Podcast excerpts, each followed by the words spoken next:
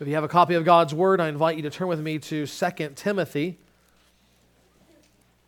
2 Timothy chapter 3.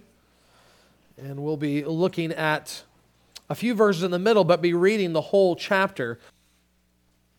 As you might have seen already from the bulletin, this morning is Reformation Sunday, which means it's a day that we set aside to remember a massive movement of God in His church doing, during the 16th and 17th centuries. And though we may tell stories of men and women who serve God during this time, please understand we're not worshiping men, but we're worshiping God. We're really seeking to give thanks and praise to God because He is the one that worked within them and allowed them to do all that they accomplished. We're giving glory to God for His work of refi- reviving and reforming of His church, which frankly allows us to be here today. No Reformation, no Crossway Christian Church. By God's grace, we know that these reformers recovered a sharper vision of the very gospel that we believe. And it was from that gospel clarity that a reformed church was produced a church that better knew God and his saving grace, allowing it to better live according to God's ways. And there is an insert in the bulletin this morning about the, the kind of core theology around which the Reformation revolved. And you need to understand that that was not something they invented. Uh, that was, in fact, something that they looked back to the earliest church's writings and said, Look, this is what they believed, and the church has drifted from us. Let us go back to those convictions of the early church. Let us go back to those convictions from which we see in the Bible itself. And so we see that even the theology of the Reformation back then becomes the basis for our own statement of faith today. Now, at the very heart of this, this movement among God's people to, to go back, as it were, more closely to, to God Himself and to living the way that He wanted us to, to worshiping the way that He wanted us to, lay this convictional belief that Scripture alone should be the guiding rule of the church's life and faith and practice.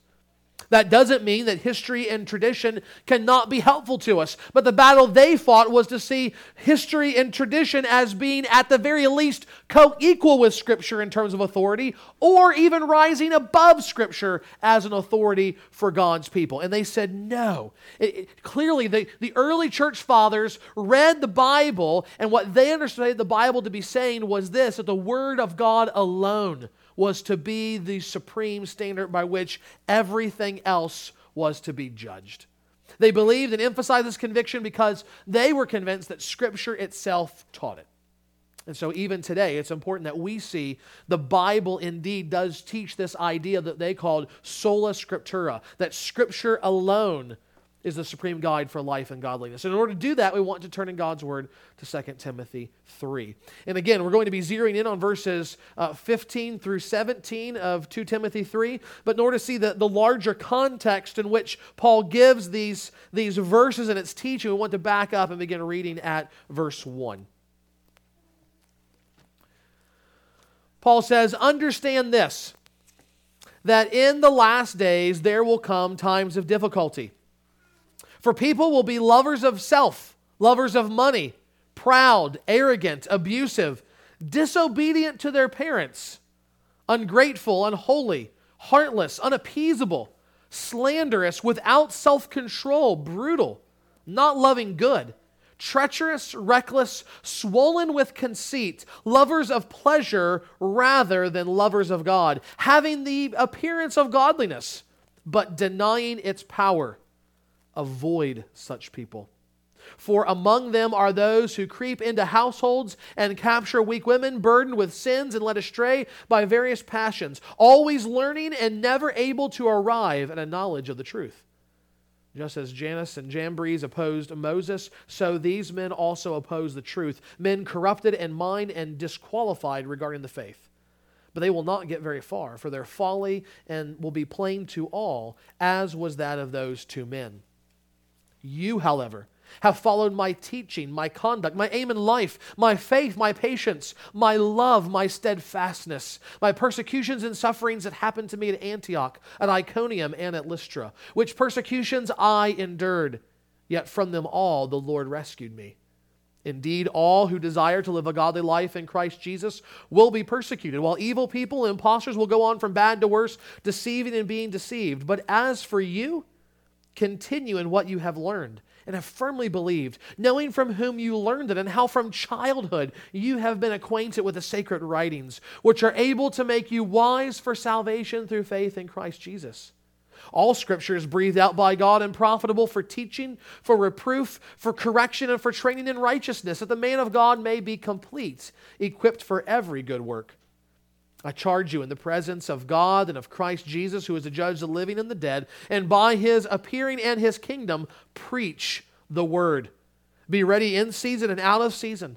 Reprove, rebuke, and exhort with complete patience and teaching. For the time is coming when people will not endure sound teaching, but having itching ears, they will accumulate for themselves teachers to suit their own passions, and will turn away from listening to the truth and wander off into myths.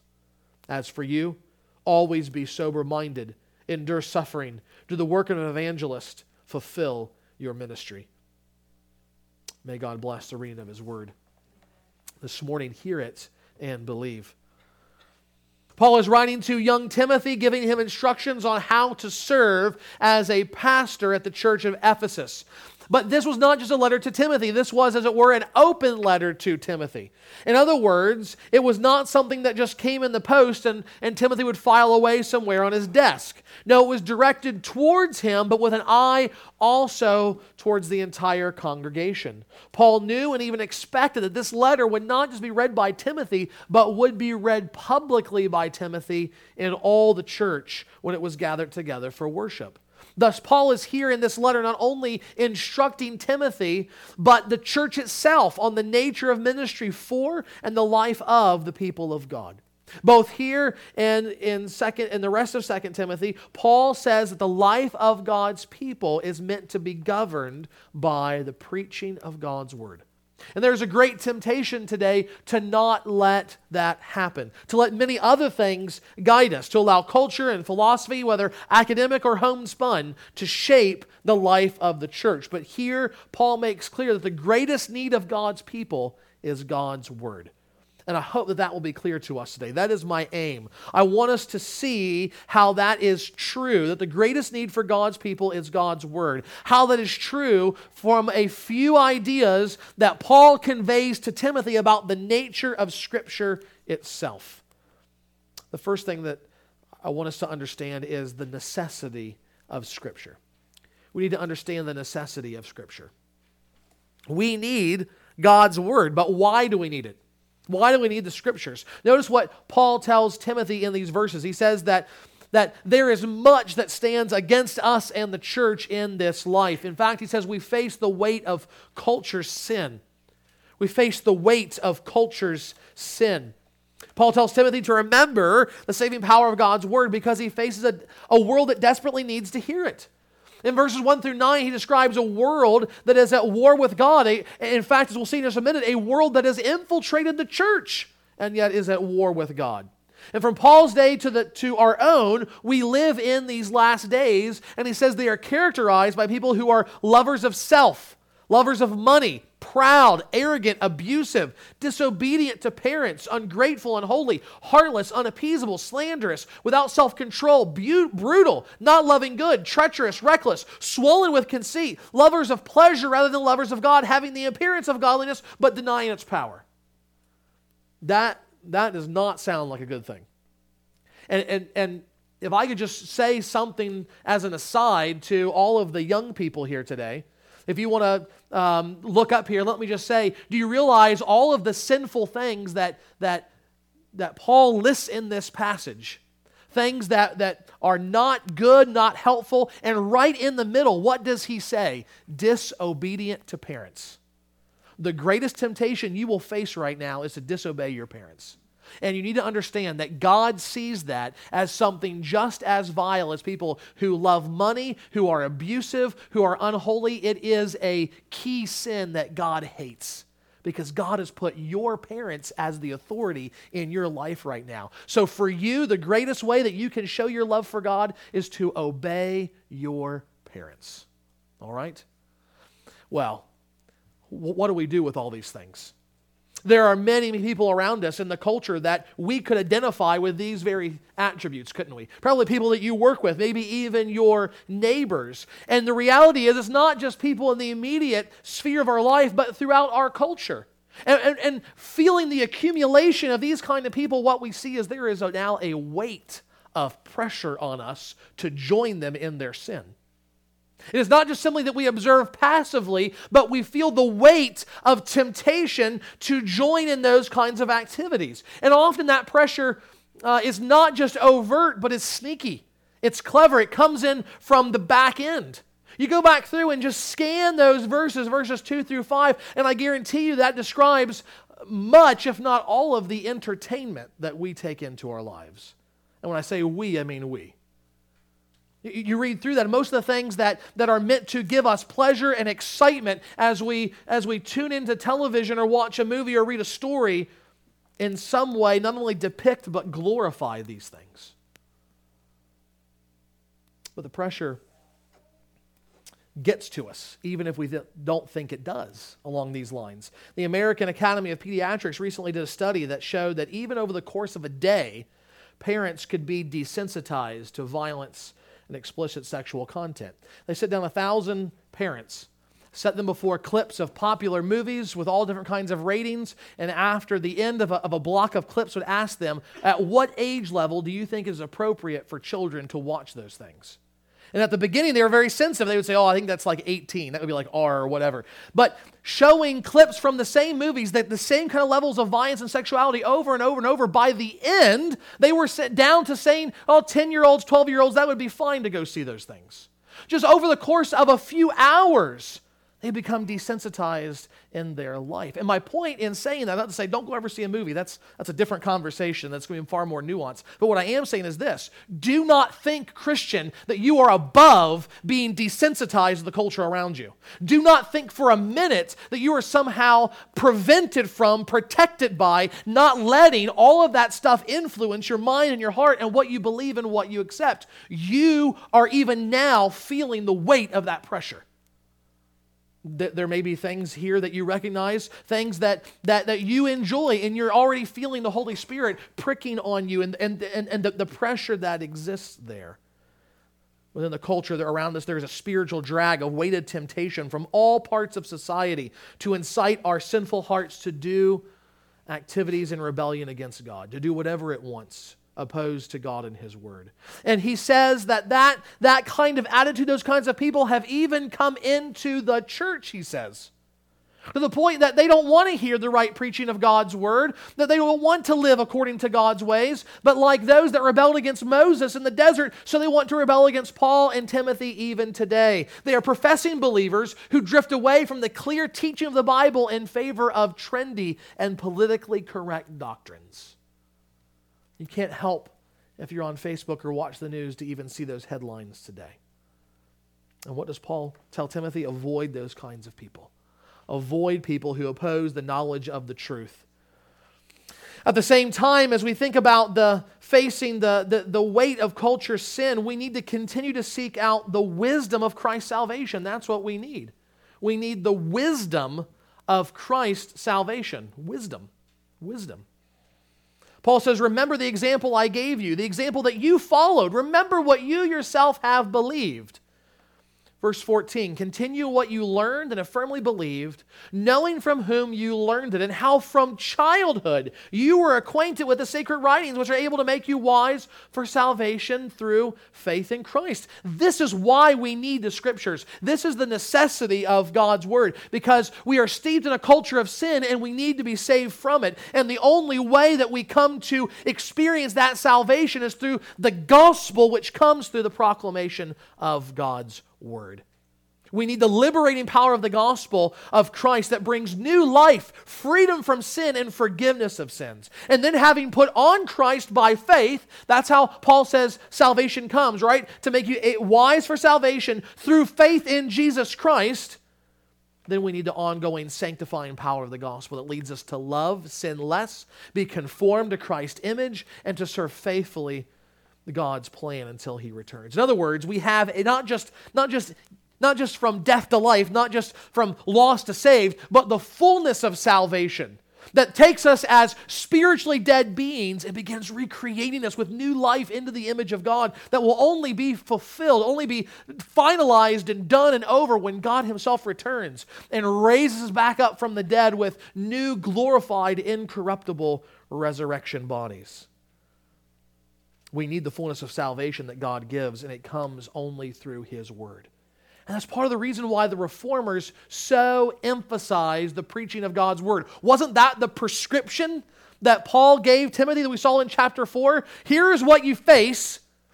And now here's the antidote God's word. So, what should you do? What do I charge you? In the presence of God, his angels, and anybody else, this simple command preach the word. So the reformers understood this well. You, had, you had worship services that would have no preaching at all. None. For months sometimes. You would just have an elaborate service that revolved around the Lord's table. But what the reformer said is if you do not have the word preached, you can't rightly understand the table. Because the table is connected to the word. The table is a visible representation of the gospel message which must be preached. So, so the reformers didn't invent preaching, but they sure made it popular. They saw it as important because, as Luther used to say, people need to hear the living voice of God. How do they hear that? By the work of the Spirit in the midst of the church through the Word being read, being taught, and being preached. From Paul's instructions to Timothy, we need to understand the necessity of having the Scriptures in our life, not just once, but in a repeated, ongoing way, a pervasive way that we might experience the fullness of God's salvation. And if we're going to be motivated to really appreciate that need, to understand it well, then we also need to understand the authority that Scripture has. We need to understand the authority of Scripture.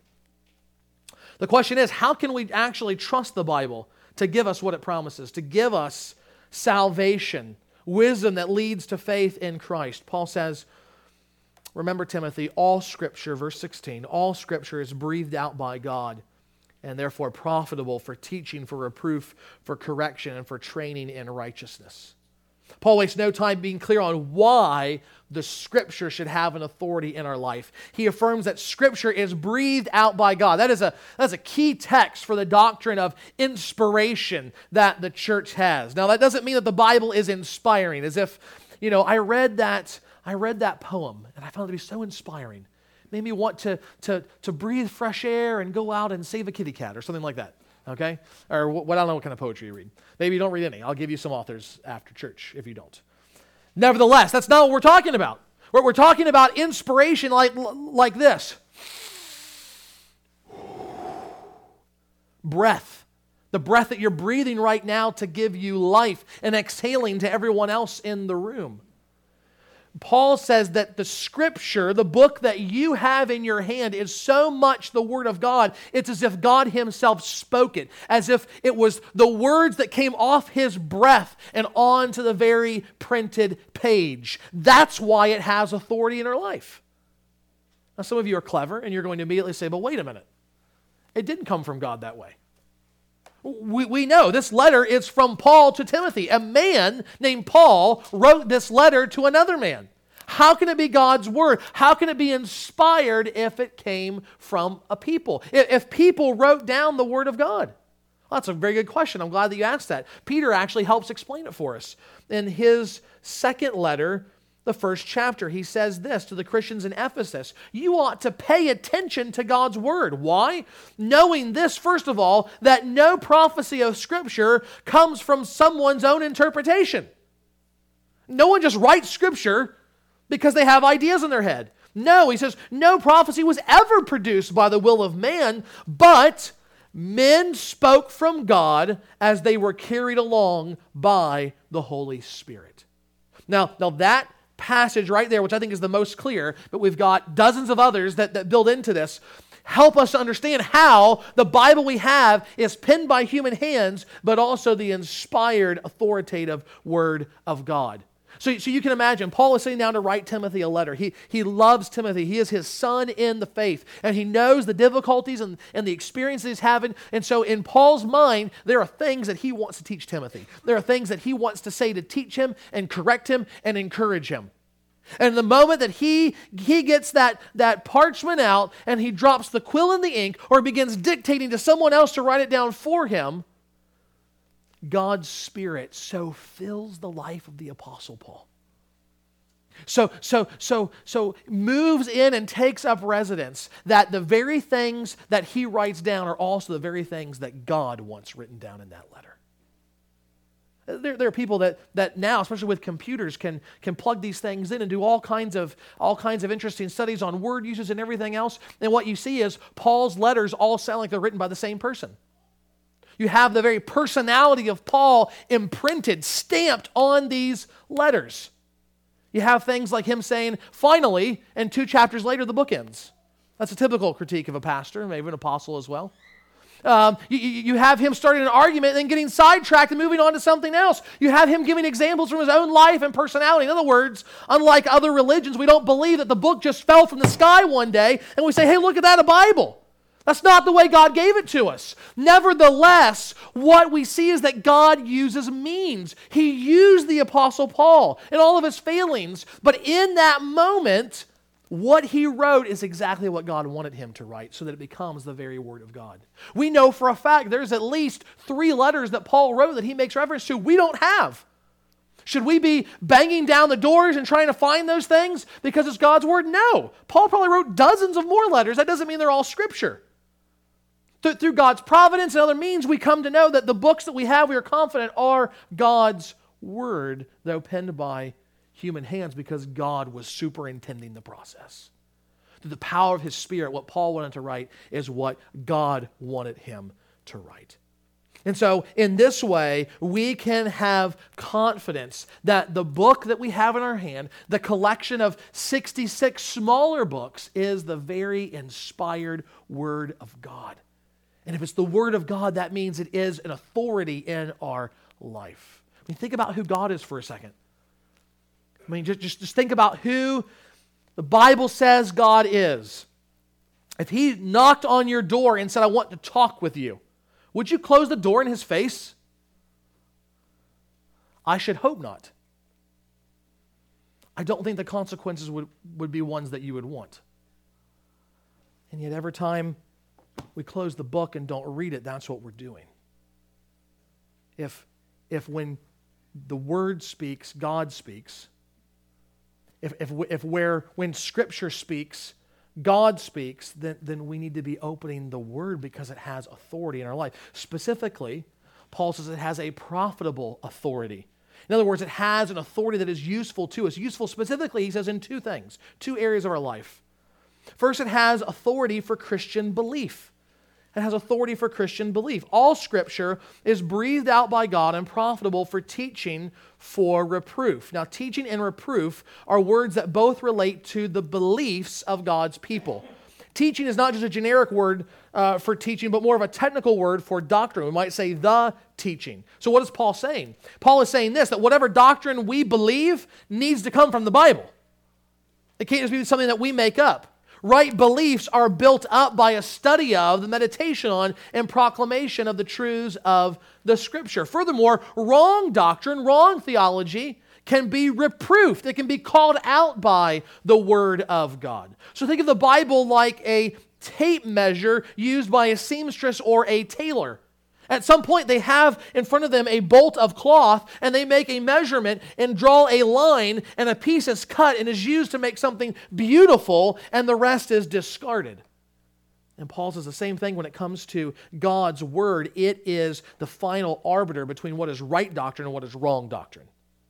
So someone says, Oh, I think God is like this. Your first response is, Show me that here. Well, I think we ought to be living this way. Show me that here. You hear Pastor John say something, say, I don't know about that. You come back and say, Show me more here. Okay? This is the final standard for all of our beliefs, all of our doctrine. It is judged by the Word and the Word alone, not tradition, not denominations, not history. But Scripture is not just true for our beliefs. Paul also says that Scripture is profitable as an authority for Christian behavior. Scripture is profitable for as an authority for Christian behavior. All scripture is breathed out by God and profitable for teaching, for reproof, for correction, and for training in righteousness. As with teaching and reproof, correction and righteousness go together, but in the context of conduct. In other words, through the Bible, God gets the final say in how we think and how we live. So God exercises his authority over our life through the scriptures by correcting our sinful attitudes and behaviors. At the same time, he builds us up into Christ. Through the word, he trains us for righteousness. Now, think about what this means. Pastor Ligon Duncan tells the story of listening to an evangelical Anglican pastor speak one time. They were at some conference and he was giving a devotional talk on Isaiah 50 11. He spoke about how God would restore and strengthen the weary ones with a word. With a word. His own word. And here's what the man said You know, I very much resent the word centeredness of the Reformed faith. I very much resent it because I like pictures and I like video and I like the images that are shown to me. And apparently, after saying that, he went on to extol the amazing visuals of the latest Star Wars movie and all of the digital uh, jiggerpockery that they were able to accomplish there to build worlds and create lightsabers. But then he stopped after all of that. And here's what he said Though I very much resent the word centeredness of the Reformed faith because my personal inclination is to like pictures and images and video, I accept the word centeredness of the Reformed faith because that's what the Bible teaches. You see what he did there? He says, This is my preference. I love looking at art. I love watching television. I love the visual medium. But guess what? God wrote a book and he speaks through a book today through his spirit. So, so life, my life, the life of my church as a pastor needs to revolve around the book. My preferences are subsumed under God's authority. My preferences, my, my, my, my, inclination towards an ease of life, the norms of culture around us are not the final determinants for how we live and think. God's word is the final authority for how we live and think. He has the final say. By the grace of His Spirit, when we take, the, when we take up the Word and listen to it and, and look at the book by faith, then our lives can be conformed to the perfect image of God's Son. It, the Word is not just there to tell us how to live, but it gives us power by God's Spirit to live. From these verses, Paul teaches Timothy and so us today about the necessity of Scripture, about the authority of Scripture, and finally about the sufficiency of Scripture the sufficiency of Scripture. Paul says all Scripture is breathed out by God and profitable for teaching, for reproof, for correction, and for training in righteousness, that the man of God may be complete, equipped for every good work. Now, when Paul uses the phrase man of God, um, I, I think it's clear given the context, he means the preacher, the pastor, the elder of God's people. Nevertheless, just because that's the primary audience, Timothy himself, that does not mean that it is not applicable to the rest of us, all of God's people. And so we read this knowing that Paul is looking at Timothy, but the entire church is meant to read it as well. So, what is the reason, the purpose for which God gives us a necessary and authoritative Bible that we will be complete and equipped for ministry? That's what he says. So, the Bible is not just there to learn facts from. It's not just a book of facts, it's not just a book of history. Now, there's amazing history in there. There, there's, there's glorious facts in there. But it's to be more than that. It's not just about God's work of redemption through history in the past, it's also about the present. God's word is meant to be applied to the practicalities and even the tiniest minutiae of life and ministry today. All of it can be addressed so in such a way that we are left mature and growing as Christ's disciples. We never need to wonder, I don't know what God wants me to do. No, the answers are here if we will look at them with the eyes of faith. So, so 2 Peter is helpful again to us. When we think about this, he says that God's divine power has granted to us all things that pertain to life and godliness. How? Through a knowledge of Him who called us to His own glory and excellence, by which He has granted to us His precious and very great promises. What is that? It is God's Word. So everything that we need for life and godliness has been granted to us with power through His Word. That means everything. Everything that you need, any situation you encounter, God has equipped you for it here. Anything in your life in godliness. Now, in many ways, this is where the battle for the Bible is today in the evangelical world. We, we, we fought hard for inerrancy. That, that is to say that, that God's, this is God's word from beginning to end, that there's no error here. But now, now the battle for the Bible, I think, comes to the issue of sufficiency. That's, that's where we punt. Many believers today will look to issues facing the church and say the Bible is great for what it is, but so much of life isn't addressed in the Bible, so we need something else. We, we bifurcate our lives into two sections the religious part and the non religious part. And we say the Bible's good for this over here, but we need something else for this part over here. I think the Bible is great for my spiritual life, but it doesn't really talk about the rest. So I need to go find help from somewhere else. Now, it's true the Bible doesn't speak directly about everything, right? You, you, will go through these pages and go through tonight, today if you want to, and you will find nowhere the word abortion. You will find nowhere the word Twitter. You will find nowhere the, the term bioengineering. Nevertheless, the Bible addresses all three of those things how they should be used and whether they're good or bad. The Bible speaks in ways in, that the God provides pervasive principles that address all parts of life. Any conceivable decision or event or person or idea that you will encounter, and God has addressed it. We cannot say the Bible isn't enough. Now, understand what, what I'm saying here, the implications of this. This does not mean we just grab our Bibles and we hole up in a room and we never have interaction with anybody else. We never read any other book or listen to any other's advice, nor does it mean we ever go to the doctor or something like that. That's not what, that's not what the sufficiency of Scripture is about.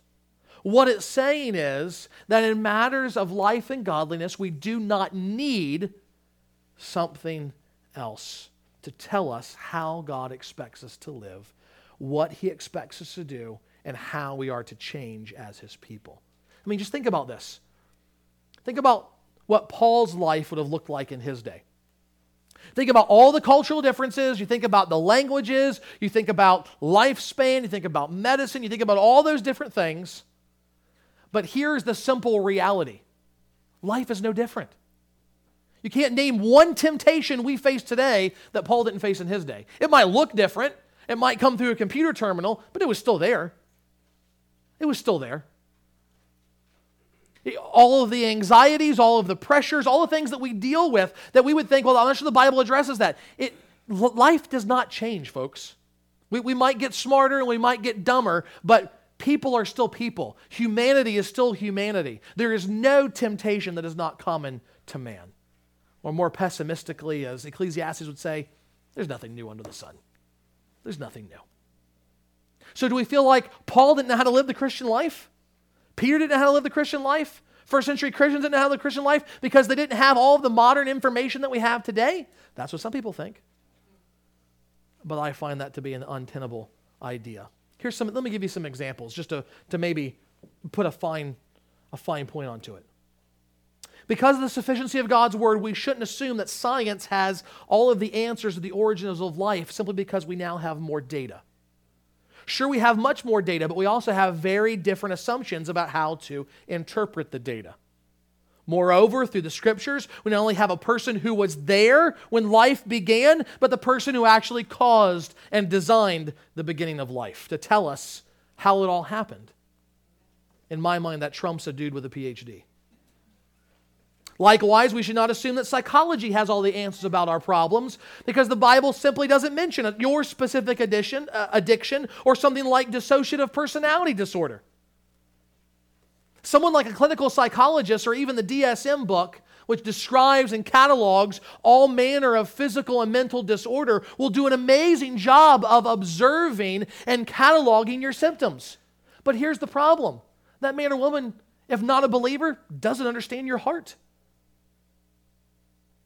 Therefore, they can never get to the root of your problem. They can, they can deal with symptoms, but they can't get to the cause, which means they cannot provide real and lasting help. We are spiritual people, and all of our problems are spiritual in nature. Doesn't mean all of our problems spring from our sin. No, sometimes people sin against us, and we suffer for it, and it causes us problems.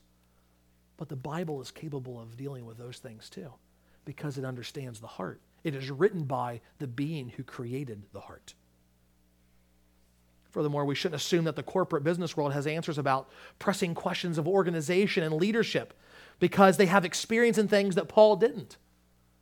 You, you, you, I hear pastors today and I see organ, Christian organizations, and they get so excited when the latest leadership book from the corporate world comes out. And they devour it and, and start trying to apply it to churches. We understand that that world has a completely different set of values and priorities and assumptions than we do. It distorts their view of people as well as management.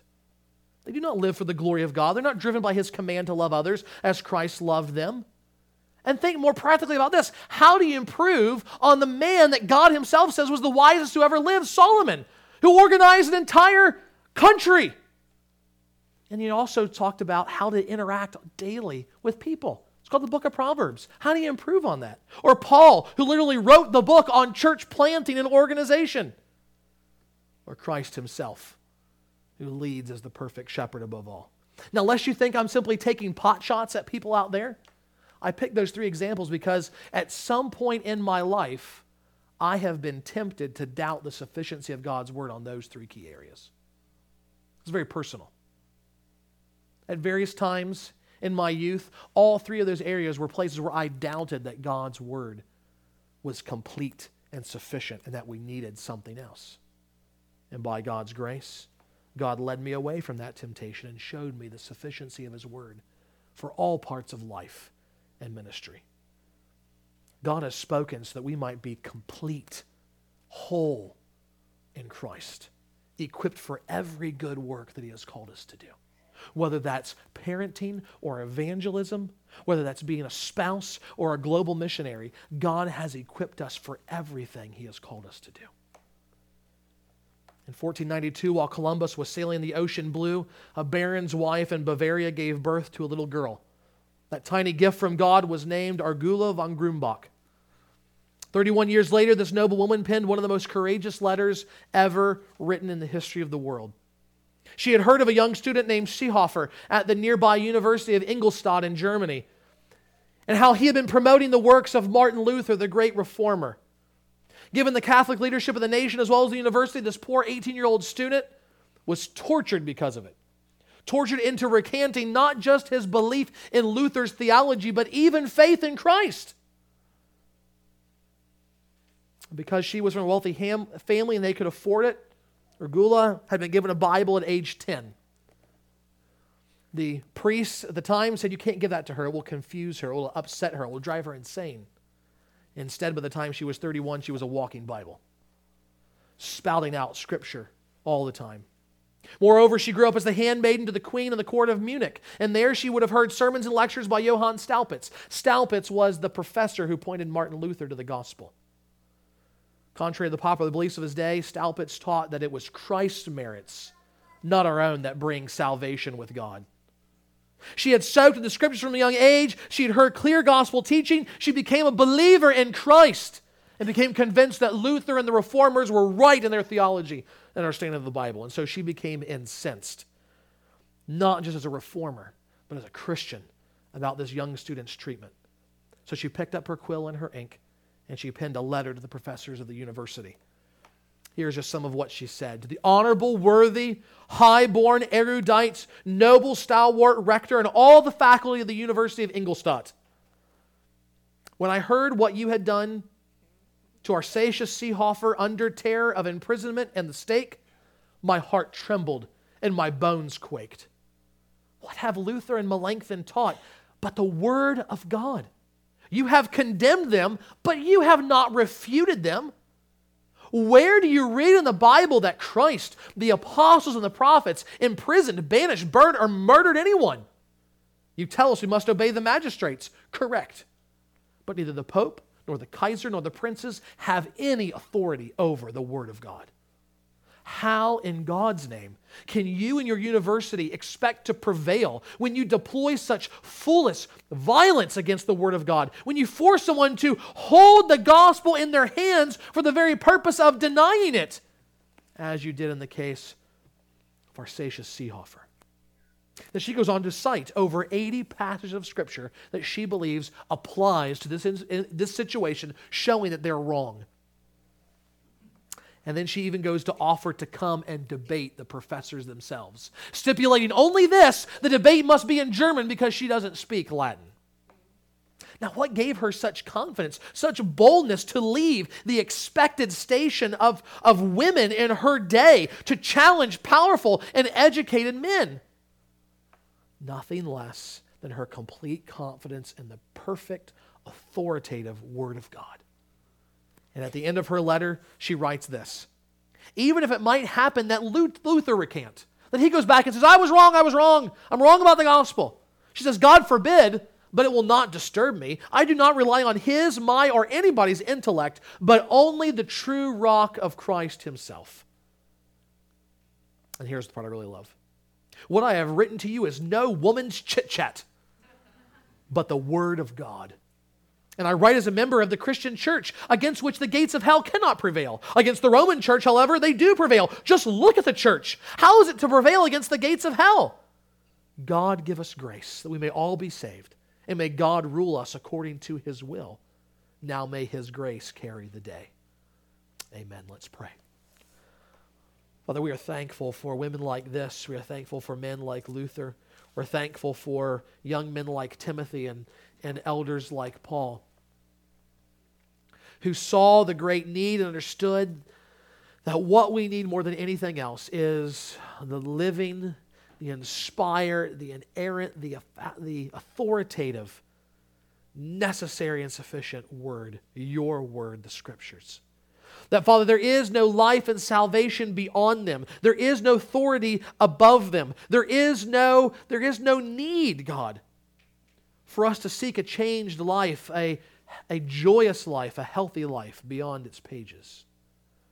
Father, you have given us many great gifts in this world, even in the church. Men of God, of whom we have books and sermons that, are, that fill entire vast libraries. And God, we rejoice that those individuals help us better understand the Word, but they are no authority over it. Father, neither are we.